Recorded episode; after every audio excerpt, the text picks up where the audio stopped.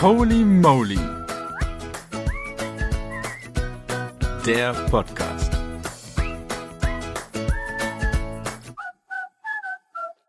Einen wunder, wunder, wunder, super guten Tag, da wo du gerade zuhörst. Richtig schön, dass du eingeschaltet hast. Und ich darf dich herzlich willkommen heißen zu einer neuen Folge vom Holy Moly Podcast. Yes, und heute ist eine extrem spannende, extrem mir voll wichtige und eine total intime Folge. Ähm, nämlich es geht ums Thema sexuellen Missbrauch. Und ähm, ich freue mich, dass wir über dieses Thema reden, weil ich glaube, es ist ein Thema, wo mir so wichtig ist, hinzuschauen und nicht wegzuschauen und das anzusprechen, was echt erschreckend viele Männer und Frauen betrifft, aber man so wenig darüber weiß.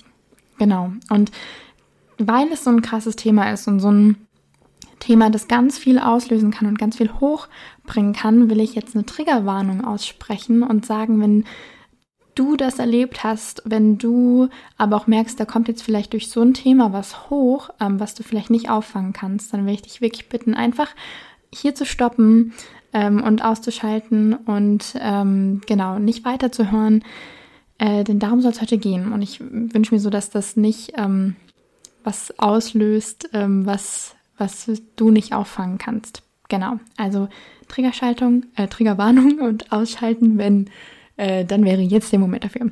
Genau, das vorangeschoben. Ich freue mich so riesig über diesen Podcast und ich freue mich ganz so noch riesiger, dass ich die liebe Laura, Laura neben mir habe. Hallo, liebe Laura. Hallo. Ja, Laura, ähm, ich finde das so cool. Wir sind äh, Freundinnen geworden kennen uns schon wirklich eine ganze Weile und sind jetzt immer, immer enger, immer mehr Freundinnen und ähm, feier das so und feier dich so als Person, ähm, weil du eine unglaubliche Tiefe hast und ein wahnsinniges Herz für die Menschen, wie du Menschen siehst. Das ist wirklich unglaublich und ähm, bin total ähm, ja, finde es total krass, dass du heute bereit bist, über dieses Thema zu reden. Ein Thema, was dich selber betrifft. Also wir reden da nicht irgendwie theoretisch drüber oder machen da jetzt so einen, ähm, weiß ich nicht, Psychologentalk oder so, sondern du hast sexuellen Missbrauch erlebt und äh, finde das so mutig, dass du ähm, heute hier mit mir sitzt und ähm, in dein Herz schauen lässt und dieses Thema reinblickst. Es wäre auch für dich total der Prozess, ähm, über dieses Thema zu reden. Und deswegen vielen, vielen Dank. Also wirklich, ich hab da so Respekt und ähm, dass du so Herz teilst, weil es ist was, was ähm, ganz tief geht. Und ähm, genau, also danke Laura, ich kann es echt nicht oft genug sagen. Ähm, und unser Wunsch ist so, dass das, oder mein Wunsch und dein Wunsch ist ja auch, dass wir mit diesem Thema ähm, jemandem, dem es auch so geht, oder jemand, der vielleicht mittendrin steckt, oder jemand, der da ganz hoffnungslos ist, oder vielleicht auch jemand, der keinen Plan davon hat, ähm, dass es so ein Augenöffnen, Hoffnung geben und so ein Lichtblick irgendwie ist. Ne? Yes. Yes. Ähm, Laura, du hast, äh, ich habe es gerade schon gesagt, sexuellen Missbrauch erlebt. Magst du uns mal etwas mit in deine Geschichte reinnehmen? Ja, genau. Also ich ähm, habe sexuellen Missbrauch erlebt und zwar hat das angefangen im Alter circa acht Jahren. Ähm, genau, in meiner Kindheit sozusagen einige Jahre und ich weiß selber nicht genau, wann es angefangen hat und äh, wie lange es tatsächlich ging.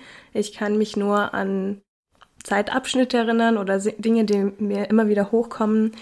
Und ähm, genau, und mir war lange Zeit nicht bewusst, dass es Missbrauch war und ähm, habe lange Jahre geschwiegen. Ähm, bis ich 20 war, habe ich niemandem davon erzählt.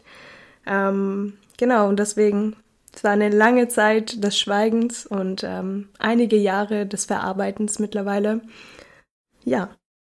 Krass. Du hast gerade schon gesagt, ähm, dir war lange nicht klar, dass es Missbrauch irgendwie ist oder dass du lange nicht wusstest, ey, da, dass dir so bewusst war, hey, da ist mir, mir wurde da was angetan. Wie, wann wurde dir klar, dass das, was da passiert ist, nicht okay war? Ja, also ich habe immer wieder gewusst, hey, es ist was passiert und ich wollte nicht darüber reden. Also habe ich ganz viele Jahre verdrängt.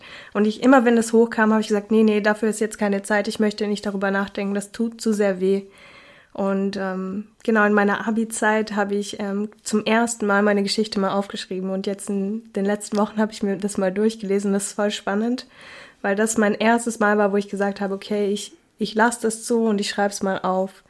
Und äh, drei Jahre später habe ich es dann nochmal aufgeschrieben, also wieder eine längere Zeitspanne des Schweigens. Ähm, und das war in meinem FSJ, wo ich ähm, gemerkt habe, hey, ich, da ist noch etwas, das sollte ich angehen, aber ich weiß nicht wie. Also habe ich es mir nochmal aufgesch aufgeschrieben und ja, habe das auch so halb zumindest geteilt mit äh, meinen FSJlerinnen.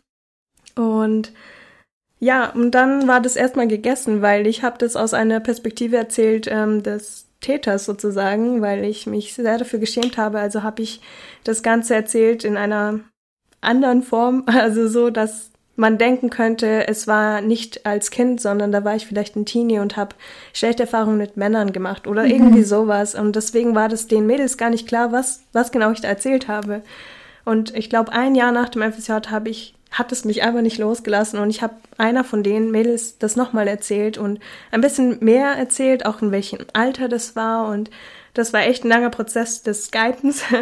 Und irgendwann hat sie gesagt, hey Laura, ich, ich muss dir was sagen. Also ich, und ich weiß nicht, wie ich das dir sagen soll, aber ich, ich glaube, ich soll es dir sagen. Und ich so, hä, was denn? Und dann hat sie gesagt, ähm, ja, Laura, das ist sexueller Missbrauch. Und ja, dann ist äh, eine Welt zusammengebrochen, weil mir das einfach nicht bewusst war und ähm, ich sozusagen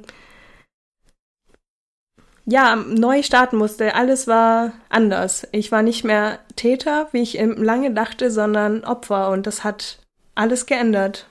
Und ja, ich war richtig am Boden zerstört, wirklich. Das, ich finde das so krass, dass du sagst, ähm, es hat jemand anderen gebraucht, der auf diese Situation so draufschaut und sagt, Laura, das, was du erlebt hast, war sexueller Missbrauch. Was würdest du sagen, hat denn dazu geführt, dass du dich so lange als Täter gefühlt hast oder dass du so lange dachtest, also was hat vielleicht der, der Täter auch gemacht oder die, ich weiß nicht, die, du auch selber oder das dazu geführt hat, dass du irgendwie das Gefühl hattest, eigentlich bin ich dran schuld? Oh, das ist eine gute Frage und ähm, ich glaube, da sind einfach viele Punkte, die da reinspielen. Also ich hatte Angst, ähm, das zu erzählen, weil mir gesagt wurde, hey, wenn du es erzählst, dann passiert was. Und ähm, ich wusste nicht was, aber in, in meiner kindlichen äh, Erinnerung war das was ganz Schlimmes. Und ähm, keine Ahnung, ich habe äh, meine Tagebücher gerade gelesen und da merke ich selbst so was wie in Ohnmacht fallen, war für mich als Kind so das Schlimmste, was passieren kann. Das war für mich fast wie tot. Mhm. Und äh, schon allein sowas darin habe ich gemerkt, krass, er musste gar nicht viel sagen und ich hatte schon Angst, ähm, was zu erzählen. Und auch wenn ich das immer wieder lese, was ich da alles geschrieben habe, merke ich, krass, ich spreche von oder ich schreibe von, ich habe was Schreckliches getan. Also ich weiß nicht, warum das so in mir drin war, aber ich schreibe so, ich habe was Schreckliches getan und nicht mir wurde was Schreckliches mhm. angetan. Und ich kann gar nicht so erklären, warum das so ist, aber das hat sich ziemlich krass eingebrannt. Ähm, ja. Krass. Und es gab und hat das aber das vielleicht auch der Grund, warum du als Achtjährige, ähm, also das ist ja das erste Alter, wo du sagst, dass du da irgendwie so dich dran erinnern kannst, dass dir gar nicht bewusst war, dass das was ähm, Schlimmes ist? Ja, also ich hatte keinen Plan, dass das, was mir angetan wurde, überhaupt was Schlimmes ist. Also für mich war das dann irgendwann normal und hat zu meinem Alltag dazugehört. Krass, also es war jetzt nicht eine, einmalige Sache, die passiert ist, dass dich jemand sexuell missbraucht hat, sondern das ist wirklich eine über eine Zeit hinweg gewesen. Genau. Krass. Also wirklich oft. Also ich würde sagen, nicht täglich, aber mindestens jede Woche so. Krass. Und hat sich, also war das, ähm, äh, wie, also wie hat das, oder erinnerst du dich, wie hat das aufgehört? Also wo hat das, wo gab es einen, einen Stoppmoment oder an, wo ist der Moment, wo, wo der Missbrauch irgendwie aufgehört hat? Oder hat sich das durchgezogen bis du dann 20 warst? Nee, das hat schon aufgehört. Ähm, ich einfach durch die Lebensumstände. Also zum einen ähm, hatte ich einen Schulwechsel und ähm, ja, auch meine Eltern haben da tatsächlich durchgegriffen, ohne dass sie wussten, was mit mir passiert ist. Aber diese Person durfte dann einfach nicht mehr in unser Haus. Und ähm, das hat's eigentlich beendet. Und ich kann mich noch dran erinnern, wie erleichtert ich war, dass das endlich vorbei ist und dass ich ähm, dem nicht mehr ausgesetzt bin, sozusagen. Krass. Ähm, du, also, was, es klingt gerade so durch, du sagst, deine Eltern haben nicht gewusst, was da passiert ist, aber trotzdem irgendwie was, so, so ein Gefühl gehabt. Also, das, das heißt so für mich, du hast es deinen Eltern nicht erzählt. Wieso? Oh. ja. Also, weil so das, also ich denke, so das erste, so wenn einem als Kind was passiert oder man hinfällt oder irgendwie sowas ist, was, was größer ist, als man tragen kann, ist es ja was, was man sofort irgendwie teilt oder mit seinen Eltern teilt. Was hat dazu geführt, dass du sagst, oh, irgendwie, ich, ich konnte das nicht teilen? Ich, ich weiß es nicht. Also, wie, also diese Frage kann ich mir nicht beantworten. Also, also schon aus Angst, also dass äh, meinen Eltern was angetan wird. Also das ähm, hat er auch gesagt. Und ähm, das war für mich ganz schlimm. Und ich kann mich auch erinnern, dass ich einfach immer Albträume hatte als Kind, ähm, wo ja irgendwas mit meinen Eltern oder meiner Familie passiert. Und ähm, ich glaube, das hat schon gereicht, dass ich ähm, aus Angst ähm, das nicht erzähle. Und ähm, auch aus Scham einfach, ganz viel Scham, ähm, was denken meine Eltern dann über mich. Aber gleichzeitig wusste ich, dass sie mich lieben. Also ich komme aus einem guten Elternhaus, wo ich mich wohlfühle so und ähm, trotzdem habe ich es nicht erzählt. Krass, also obwohl deine Eltern es dir sich ziemlich sicher, so wie es klingt, geglaubt hätten ja. und obwohl ähm, krass und das äh, echt, also nicht mal, also nicht in Anführungszeichen nicht mal der Faktor irgendwie, du hast Eltern, denen du nicht vertraut hättest, sondern gerade da, also wie was, was eine schlimme Situation als Kind irgendwie zu tragen. Echt, ja. echt krass. Ja. Ähm, und dann sagst du, ähm, hat das aufgehört und deinen Eltern hast du das nicht erzählt? Ähm, Gab es denn sonst noch Gründe, warum du das, also hast du das irgendwie umsonst erzählt oder einfach auch aus Scham wirklich dann bis 20 gar niemandem? Und das Spannende ist ja auch, was du erzählt hast, dein Tagebuch wusstest ja, also deinem Tagebuch hast du es sozusagen anvertraut, aber dann hat es ja trotzdem nochmal gedauert, bis du es ähm, in deinem FSJ irgendwie erzählt hast, ne? Und dazwischen gab es aber niemanden. Nee, also ich habe es wirklich persönlich, also einer Person habe ich es erst in meinem FSJ sozusagen erzählt. Also da war ich 20 oder 21 irgendwie sowas. Und die Jahre davor habe ich kam das schon auf, aber ich habe das immer weggedrückt und verdrängt. Krass. Was für Folgen würdest du sagen, hatte das für dich mit so einem Geheimnis zum einen, aber so, so einer schrecklichen Erfahrung ähm, durch das Kindesalter, dann diese präpubertäre Phase, Teenie-Zeit zu gehen, bis so junge Erwachsene. Was, was hat das mit dir gemacht? Ja, also im Nachhinein sehe ich ganz viel, was das mit mir gemacht hat. Also ich war ähm, als Teenie sehr aggressiv, also sehr ehrgeizig im Sport, was an sich nicht so schlimm ist. Aber ich habe wirklich ähm, Leute, die nicht so gut Sport konnten, angeschrien und gesagt, hey, ähm, geh weg, ich kann's besser. Und ähm, ja, irgendwie musste ich meine Aggression, die ich in mir hatte, oder die Wut ähm, rauslassen. Und das habe ich äh, durch Sport gemacht, ganz krass. Und äh, zu Hause auch. Also meine Eltern und meine Geschwister haben das schon krass abbekommen. Meine, ja, ich meine, man ist auch in der Teenie-Phase und ähm, man weiß selber nicht so genau, wo man dran ist, aber das war eine ganz schlimme Zeit, weil ich ähm, mit mir selber nicht klarkam und auch meine Eltern überfordert waren, glaube ich, äh, ein Stück weit, weil mhm. keiner sich erklären konnte, warum diese Aggression, warum diese Wut immer ähm, so von 0 auf 100 und ja, das war schon schwer und in der Schule war das auch ganz schwierig. Also ähm, ich habe mich nie, nie irgendwo zugehörig gefühlt, also in der Schule zumindest. Und das war ganz schwierig. Also ich war dann irgendwie schon ein Einzelgänger, weil ich mich niemandem anvertrauen konnte. Auch mhm. ich habe nie was preisgegeben von mir. Ich habe nichts erzählt. Also alles in mich immer reingefressen und außer beim Sport, da habe ich es rausgelassen. oh boy. Ja. Krass. Und was würdest du sagen, hat das so mit deinem Männerbild gemacht? Mm, also ich habe oft gesagt, oh, die sind einfach nervig. Ähm, und ähm, ja, also man könnte denken, dass ähm, ich äh, nichts mit Männern zu tun haben möchte, aber durch Sport hatte ich viel mit Männern zu tun, weil ich viel Fußball gespielt habe und dadurch hatte ich immer Kontakt mit Männern, aber immer so in einer meiner aggressiven Art und Weise eher. Ähm, genau. Ähm, aber ich konnte nicht Nähe zulassen, zum Beispiel. Ganz lang konnte ich nicht Nähe zulassen von keinem. Also, mhm. also egal ob Mann oder Frau. Genau. Ähm, eine Freundin hat dann immer mich einfach umarmt und gesagt, du musst dich drücken lassen. Und ich so, okay, hab's über mich ergehen lassen. Und heute, wenn, wenn man mich kennt, denkt man sich, hä, als ob. Also, als ob ich das nicht konnte. So, ähm, genau, aber mit, keine Ahnung, ich, ich habe das immer verdrängt, also mit den Männern. Also ich hatte, ich habe nicht so, dass ich sage, boah, ich kann nichts mit Männern. Für mich war das eher so, ich werde nie einen Freund haben oder ich werde niemals heiraten, weil ich verdiene das ja nicht. Das waren eher meine Gedanken zu Männern und Beziehungen vielleicht. Also ich dachte, dachte das wirklich. Also so, so nach dem Motto, du verdienst es nicht, du bist es nicht wert genug oder, oder auch so der Gedanke, niemand will dich mit deiner Geschichte? War das auch irgendwie Teil? Ja, also auf jeden Fall das mit dem Wert. Also ich bin es nicht wert oder wer will so jemand mit so einer Geschichte mhm. heiraten oder warum? Mhm. Also das geht ja nicht. Und das waren meine tiefsten Gedanken und ich habe das wirklich geglaubt, jahrelang und es war ein krasser Kampf davon, zu sagen, nee, das ist eine Lüge. Ähm, ja. Krass. Und äh, das Spannende ist, du bist ja auch Christ.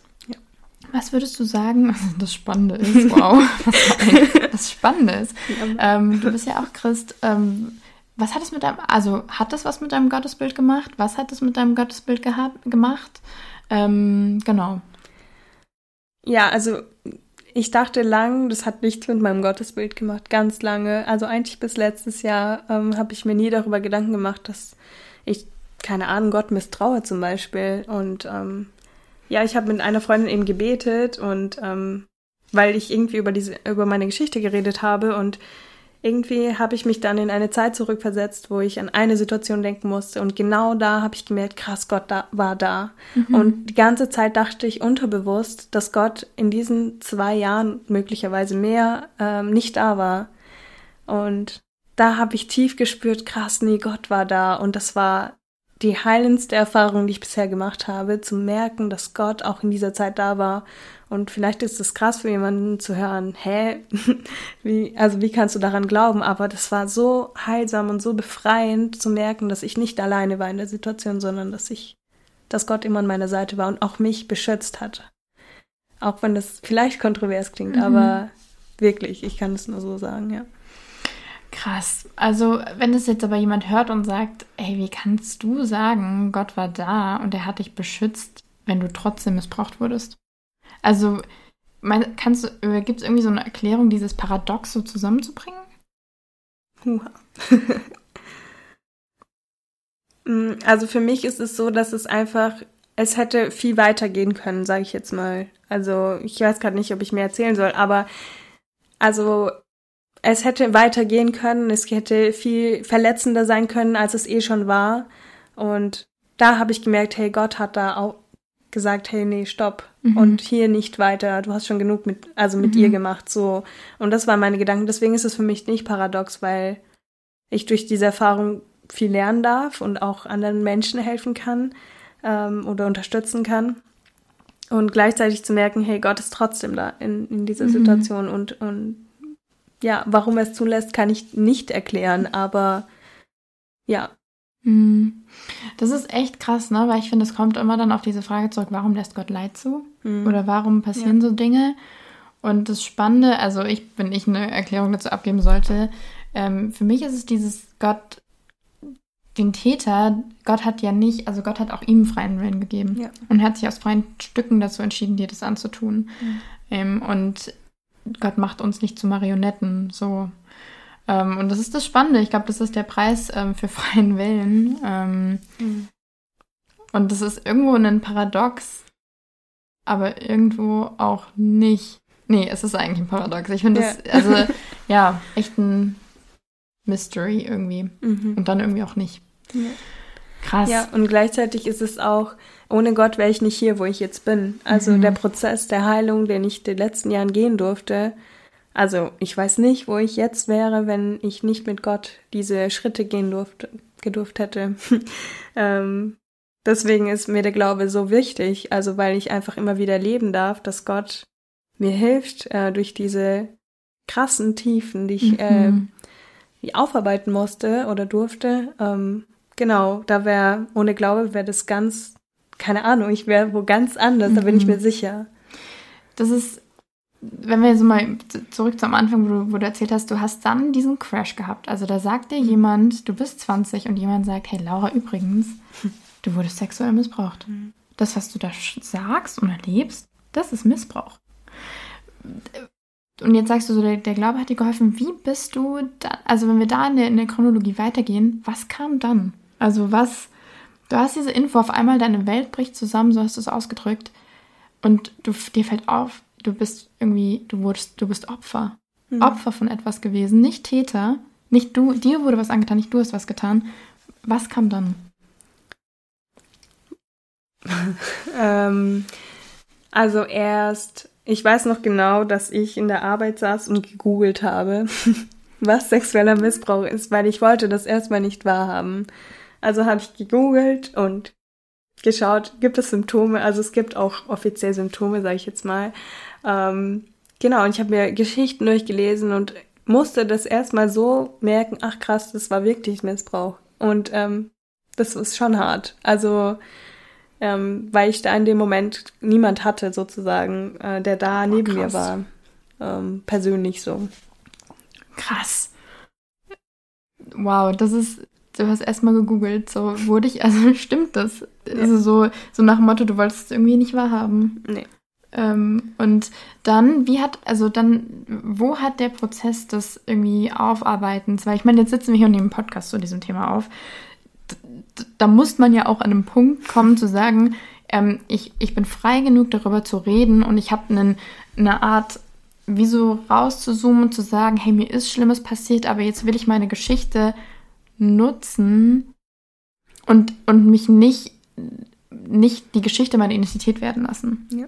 Das ist ja schon mal, das ist, das, an diesem Punkt muss man ja erstmal kommen und da habe ich so Respekt vor, dass du an diesem, also dass du an diesem Punkt bist, dass du hier sitzt, auch dass du es mir ja vor ein paar Monaten das erste Mal erzählt hast. Das war so ein intensives und besonderes Gespräch. Ähm, wie, also wie hat für dich dieser Prozess des Aufarbeitens stattgefunden? Was, was ist da so passiert? Oder wie, wie, ja, wie arbeitet man sowas auf? Also ich kann ja nur für mich sprechen wie ich das gemacht habe. Ähm, also erstmal kann ich nur sagen, es braucht Zeit. Also ich habe lang genug geschwiegen, also braucht es erstmal Zeit. Ähm, und die Zeit durfte ich mir geben oder musste auch. Ähm, mein erster Schritt, äh, nachdem ich das auch akzeptiert habe, ähm, war, das meiner Mentorin zu erzählen. Und ähm, das war richtig schwer. Ich habe mir da zum dritten Mal meine Geschichte aufgeschrieben und ähm, wir saßen in einem Café, das weiß ich noch ganz genau, und ich habe ihr dieses Buch in die Hand gedrückt, weil ich gesagt habe, ich kann es dir gerade nicht erzählen. Wow. Also das zeigt mir nur immer wieder, wie, wie schwer es ist, sich zu öffnen, weil die Scham so groß ist. Und ähm, auch, die, auch die Angst, wie reagieren die Menschen, wenn ich das erzähle. Mhm. Ähm, ja, und das ist das ist so eine krasse Angst und die erdrückt einen mhm. oder mich hat sie so krass erdrückt und ich so, ich, ich bin froh, dass ich einfach dieses Buch mit habe, weil ich mir dachte, ich werde es vielleicht nicht erzählen können. Also werde ich sie in die Hand drücken, dann soll sie es bitte lesen. Und ja, meine Erfahrung war dann immer, dass die Menschen nicht reagieren, wie ich es mir vorgestellt hätte, nämlich dass, also ich habe mir immer vorgestellt, dass Menschen, keine Ahnung, nichts mehr mit mir zu tun haben möchten oder ähm, ja, überfordert sind oder einfach negativ, also einfach nur negativ ähm, das auffassen würden. Und die Reaktion der Menschen ist meistens eher krass, voll überfordernd und ähm, ja, ich weiß gerade nicht mehr, wo ich war. das ist ja aber auch einfach viel. Denn du hast gerade erzählt, ähm, dass wir ähm, also wie, die, das, wie dein Prozess ah, des Aufarbeitens, genau, ja. wie der begonnen hat oder wie der dann genau. weiterging. Ja, also ich glaube, ich könnte echt lange erzählen, weil das jetzt sieben Jahre ist. Ähm, also ich habe äh, mich immer mehr Menschen geöffnet, also bewusst nur meinen Freundinnen, meinen engsten Freundinnen, wo ich wusste, okay, denen kann ich das erzählen. Mhm. Und ähm, genau, und das ist eigentlich mein Prozess, ist es immer wieder zu erzählen, weil Erzählen nimmt Macht. Mhm. Äh, erzählen nimmt diese, diese Macht, die es über mich hat. Und ähm, genau, und ich habe viele Gebete gebraucht und äh, mit Freundinnen, wo ich, also aber wirklich, das hat Jahre gedauert, bis ich Sachen aussprechen konnte, was wirklich mit mir passiert ist. Aber alle diese, dieses Erzählen und jedes Mal ein bisschen mehr Leuten auch preiszugeben, das nimmt so viel macht und heilt. Mhm. Also das, ich habe gemerkt, je öfter ich das erzähle, desto mehr Heilung erfahre mhm. ich. Und ähm, ja, und in mir war auch immer dieses Bewusstsein, hey, ich möchte nicht, dass, dass das mein Leben ist, dass ich nur noch jetzt damit mich identifiziere, sondern ich möchte Heilung erfahren mhm. und ich möchte, wenn es geht, Menschen damit unterstützen, wenn, wenn es mir besser geht. Und ich war dann eine Woche in einer Einrichtung und hatte da auch ähm, seelsorgerliche Gespräche und die haben mich auch sehr vorwärts gebracht. Das war, glaube ich, in dem Jahr, wo ich es dann meiner Mentorin erzählt habe. Genau. Und ähm, das hat mich einfach krass geprägt, auch diese, diese Woche. Und immer wieder, also immer wieder Gespräche, immer wieder Freisprechungsgebete, keine Ahnung, also wirklich, wo ich Gott alles bringe, also wo ich wirklich die Dinge beim Namen nenne, die mir angetan wurden. Und ähm, das hat ganz viel Freiheit gebracht. Krass, und du sagst jetzt so erzählen. Ähm, und was ich aber dann noch so unterstreichen will, weil ich glaube, die Art erzählen, wie du meinst, ist jetzt nicht so, ähm, hallo, hier bin ich, ich bin Laura und übrigens bin ich sexuell missbraucht. Nee. Also so, so erzählst du es ja nicht oder du, du drängst Leuten sozusagen ja nicht deine Story auf mit dem Benefit, dass du dann heilst, sondern es ist bei dir ja wirklich ein, äh, und das kann ich sagen, weil ich das in unserem Miteinander, in unserem Freundinnen-Sein erlebt habe, ein bewusstes, du überlegst dir, wem du, mit wem du das teilst, wer es tragen kann und wo du es erzählst, weil das der Freundschaft eine Tiefe gibt und ein Verständnis für dich und deine Person irgendwie. Ja. Und das muss man, das will ich nochmal mal unterstreichen, weil das so die Antwort oder die Lösung nicht ist, äh, erzähl bitte aller Welt äh, deine Geschichte, sondern ich glaube, das würde nochmal viel mehr auch den, den Raum für Verletzung aufspannen, sondern wirklich so ein bewusstes ähm, Erzählen und mit reinnehmen und dich damit auch irgendwie ja in Freundschaften öffnen. Auf jeden Fall. Und also dazu kann ich auch was erzählen, weil am Anfang, wo ich das gegoogelt habe, hatte ich, war ich so überfordert mit mir selber, dass ich dachte, ich muss das jedem erzählen. Ich muss das, also es muss raus. Aber ich, also ich bin Gott so dankbar, dass er mich davor bewahrt hat, dass ich nicht jedem das erzählt habe. Also voll wichtig, dass du das sagst, weil, ähm, also ich habe mit vielen Menschen gearbeitet und ich dachte, ach, ich könnte das denen erzählen, weil die fragen, wie geht's dir? Und mir geht's richtig schlecht gerade. Mhm. Aber nee, es ist nicht dran, dieser Person das zu erzählen. Und, und da habe ich gemerkt, krass, Männern das zu erzählen, das geht gar nicht. Mhm. Also das war auch so, nee, geht gar nicht. Und da war ganz viel, was mich getriggert hat in der Zeit. Ähm, niemand, also wenn jemand hinter mir stand, dann wäre ich am liebsten weggerannt, schreiend, lauter so Sachen. Und deswegen war das schon sehr überlegt, wem ich das erzähle und wie ich es auch erzähle. Mhm. Also ich, wollte auch nie in dieser Opferhaltung bleiben, sagen, oh, bitte bemitleidet mich mhm. jetzt, weil ich sowas erlebt habe, sondern ich erzähle das, damit es vorwärts geht sozusagen. Mhm. Und ich wusste, es, es geht nur vorwärts, wenn ich mich öffne. Wenn ich, wenn ich mich wieder verschließe, dann bin ich genau da, wo ich vorher war, so ungefähr. Und ich wusste halt, ich weiß nicht warum, aber ich wusste, ich muss, nur so geht's vorwärts sozusagen für mich. Krass. Ähm, so krass, dass du, also was man, finde ich, an, de an deiner Geschichte so sieht, es ist, also du sagst sieben Jahre, das ist so ein Prozess. Mhm. Also ich kann jetzt nicht sagen oder davon ausgehen, ich habe das, ich habe sowas erlebt und ja, ich komme, ich mache jetzt hier eine Woche Therapie oder komm, ich mache jetzt hier, äh, erzähl's zwei, drei Freundinnen und dann ist der, der, ja, der Drops gelutscht sozusagen, sondern es, es dauert und es darf auch dauern. Ja.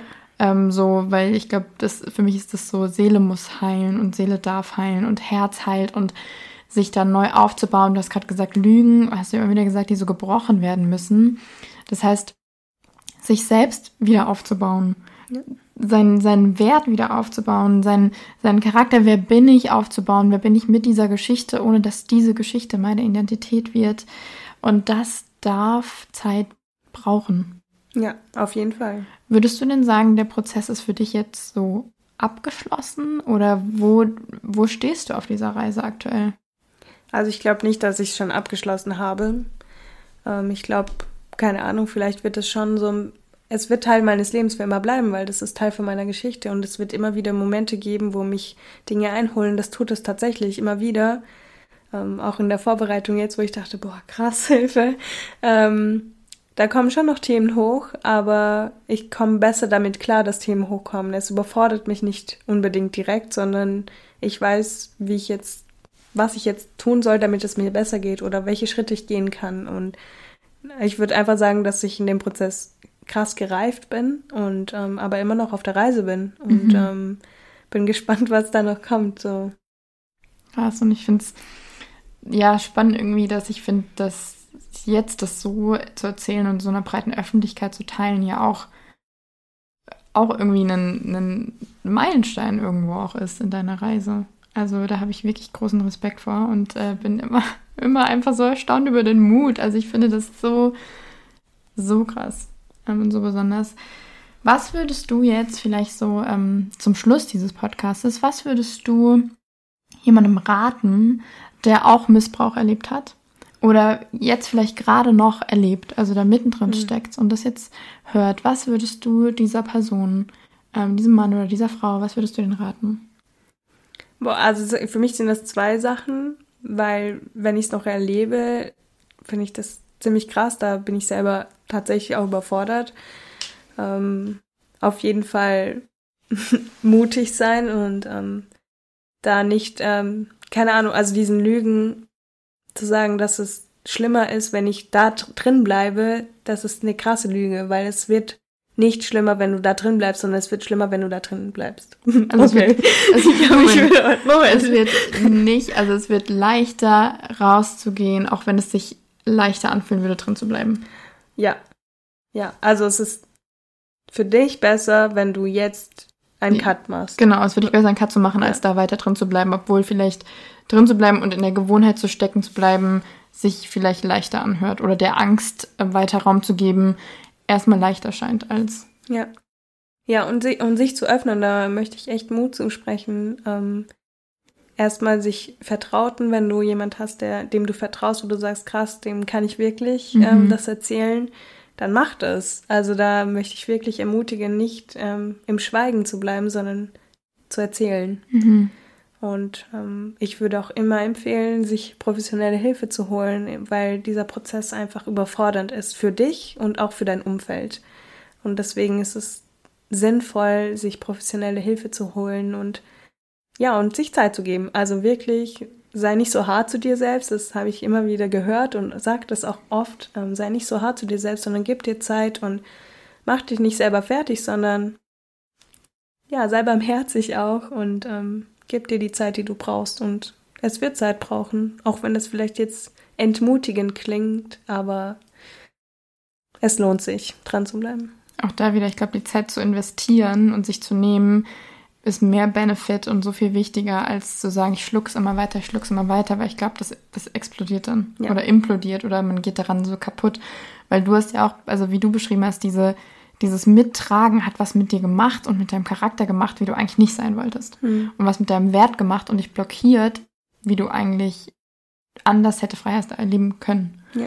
Ähm, genau, also ich finde das gut. Also wenn man zusammenfassen würde, wie du es gesagt hast, zum ersten, wenn man da noch selber drin steckt, ich finde auch nicht der Lüge des Täters glauben. Mhm. Also es gibt, und das, ähm, ja, so von, von, von meiner Seite oder in Vorbereitung auf den Podcast, ich werde ähm, in die Beschreibung dieses Podcasts auch Nummern reinhauen und Adressen, an die man sich wenden kann, ähm, Notfalltelefonnummern, ähm, wenn du in akuter Gefahr bist, ähm, dich da wirklich rauszubegeben und ähm, Hilfe zu suchen und ähm, Hilfe in Anspruch zu nehmen. Und ich glaube, das ist so das, ähm, ja, dass diese Schritte zu gehen. Und ich glaube, ähm, sich das, also sich wirklich zuzusprechen, wie du es gesagt hast, mir wurde was angetan. Mhm. Ich bin nicht der Täter, mir wurde etwas angetan und es ist nicht okay. Ja. Und es ist nicht normal. Ähm, genau. Ja. Und sich die Hilfe suchen. Krass. Ähm, welche Schritte, also ich, welche Schritte sollte man also noch irgendwie gehen, um es so im, im, Aufarbeitungsprozess? Ich meine, du hast davon gesprochen, so, ich würde sie mal in Kategorie so geistliche Disziplin packen. Ähm, du hast wirklich, du bist mit Jesus rangegangen, du hast die nicht außen vor gelassen. Also du hast nicht gesagt, Jesus, ich kläre das selber und irgendwann komme ich zu dir und dann sind wir cool miteinander, sondern du bist da wirklich irgendwie, du hast Jesus da auch so mit reingenommen. Mhm. Ähm, und hast du das noch auf andere Arten und Weisen gemacht, außer diese, also wirklich immer die Sachen ans Kreuz abzugeben und so, ähm, ich nenne es mal Get-Free-Momente so zu haben, ja, ja. so Freiheit zu erleben. Ähm, Gab es noch irgendwie Dinge, wo du gemerkt hast, dass du so, da warst du so, das waren so dein, dein, dein Jesus-Durchgehen damit? Kannst du die Frage irgendwie noch mal anders formulieren? Also, welche Schritte ich noch gegangen bin? Mhm. Also ich, ich wiederhole mich, glaube ich, nur. Also dieses Aufschreiben hat mir zum Beispiel auch oh, sehr das ist noch einen guten Punkt. Also aufschreiben und erstmal zu sagen, das wird keiner sehen. Mhm. Und dann zu sagen, schreib alles auf. Und also mir ist es schwer gefallen. Also die ersten Male, wo ich es aufgeschrieben habe, ich habe, ich glaube, ich habe es noch nie krass detailliert aufgeschrieben, aber trotzdem sind die Details, die ich aufgeschrieben habe, jedes Mal andere. Und ähm, also weil immer mehr hochkommt. Genau. Mhm. Und auch in dem Moment, wo ich schreibe, vielleicht andere Dinge gerade wichtiger mir erscheinen oder die aktueller sind. Ähm, aber Aufschreiben hat mir sehr geholfen, weil ich das irgendwie schon verarbeitet habe und auch da quasi ist das mein erstes Mal, wo ich sage, ich wurde missbraucht oder da ist was Mhm, passiert krass. und ich schreibe es jetzt auf und ähm, verdränge es nicht, sondern es steht da. Und ähm, ja, also da. Und erstmal ist es voll unverbindlich. Also das, was du aufschreibst, muss keiner sehen. Wenn du sagst, ich möchte das niemandem zeigen, dann verbrenn es oder schmeiß, keine Ahnung, zerschredder es. Aber du hast es schon mal aufgeschrieben und das macht was mit dir und das Mhm. hilft dir. Also Es klingt für mich so, oder ich denke da irgendwie so ans Bild, dass das wie so einen, einen Spalt zu dieser Herzenstür eben einfach ein Stückchen aufmacht. Mhm. Erstmal so ein ganz klein, vielleicht einfach nur durchs Schlüsselloch zu spickeln und dann irgendwie den, den, den Henker runterzudrücken, dann langsam aufzudrücken und es, es, es öffnet sich und es kommt mehr Licht rein. Irgendwie so, so klingt das für mich oder das ist so das Bild, ja. das ist für mich im Kopf kreiert. Ja, ja, das Bild hatte ich auch oft und auch, also ich hatte immer den Eindruck, dass zwischen Herz und meinem Kopf oder Verstand eine krasse Mauer ist. Hm. Und ich habe viel verstanden, aber in meinem Herzen habe ich es auch nicht verstanden. Und das braucht einfach Zeit und ich, ähm, ja, ich denke dann immer, hey, langsam stürzen die Mauern ein, langsam brechen Steine weg und aber dieses Bild hilft mir einfach zu sagen, krass, jeden Schritt, den ich gehe, ist diese Mauer weniger dick oder weniger hoch, weil immer wieder was abbröckelt. Mhm. Und das wird immer weitergehen. Und du- das geht nicht, also es, dieses Zerbröckelte wird nicht zurückgehen an die Wand. Es ist weg. So, und, und also das ermutigt mich immer wieder zu sagen, krass, es wird immer mehr zerbröckeln und es wird immer mehr Steine werden losgelöst werden und ja, und die werden nicht mehr da zurück. Also sein. Die Mauer wird da nicht wieder aufgebaut werden in dem. Das finde ich auch so ein schönes Bild für dieses, ich finde oft Mauer, die, dieser erste Blick auf die Mauer überfordert dich eigentlich irgendwie, weil es so riesig und du denkst, das schaffe ich niemals. Aber die Ermutigung darin zu sehen, jeden Schritt, den du gehst, wird die Mauer dünner, es bröckelt was weg, so wie du sagst. Das finde ich ein richtig, richtig schönes Bild. Und auch ja, ein Bild für die, die Zeit, die es brauchen darf, die Ja. man sich da wirklich nehmen sollte. Ähm, wenn du so ein oder ein paar Sätzen, wenn du jemanden jetzt vor dir hast, wo du sagst, dem, der wurde, der hat sexuellen Missbrauch erlebt. Ähm, und vielleicht ist es auch nochmal die Wiederholung, aber ich glaube, Wiederholung ist wirklich, ähm, ist so wichtig und so cool.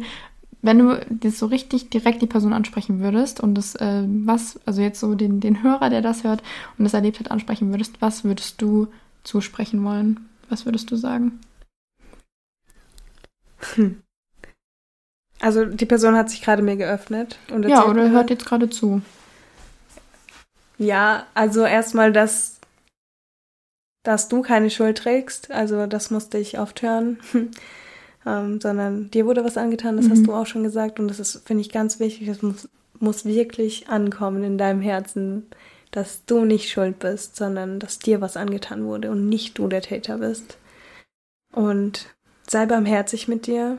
Du hast was Krasses erlebt. Ähm, und das wird ein bisschen Zeit brauchen, das zu verarbeiten, aber bleib dran, weil es lohnt sich einfach. Und ich merke das, wie viel, also ich kann das nur heute erzählen, weil ich dran geblieben bin. Sonst wäre ich heute nicht hier. Und vielleicht ermutigt dich das, wenn du das hörst, Mhm. einfach dran zu bleiben. Mhm. Richtig gut, richtig, richtig starke Worte, Laura. Ja, weil der, die Person, die das hat, die ist, du bist wertvoll, du bist geliebt, du bist so gesehen und äh, du bist genug und ähm, Mhm. dir wurde was angetan. Ja. Krass, krasses Thema, Laura. Mhm. Jetzt haben wir es gemacht. Ja, Jetzt haben wir es aufgenommen. ähm, ich will wirklich nochmal Danke an dich sagen. Danke fürs ehrlich Storyteilen, fürs so mit reinnehmen in was, was dich Jahre gekostet hat, um an diesen Punkt zu kommen. Und ich finde, es ist äh, eine Party wert, ähm, dass du das heute hier geteilt hast. Und ähm, ich will es wirklich nochmal in aller Deutlichkeit sagen, wenn du das ähm, selbst missbraucht worden bist, gerade da drin steckt, dann wende dich an jemanden, dann bleib da nicht im Dunkeln. Und ähm, in der Podcast-Beschreibung findest du alle näheren Infos und Kontakte. Oder aber wenn du das mitbekommst und mitbekommst, da wird jemandem was angetan und du hast nur so eine Vermutung, auch dann schau da nicht weg, sondern dann ähm, sprich an sie hin und auch da kannst du dich an Beratungsstellen wenden und äh, tu das. Genau. So viel zu diesem Thema, so viel von uns.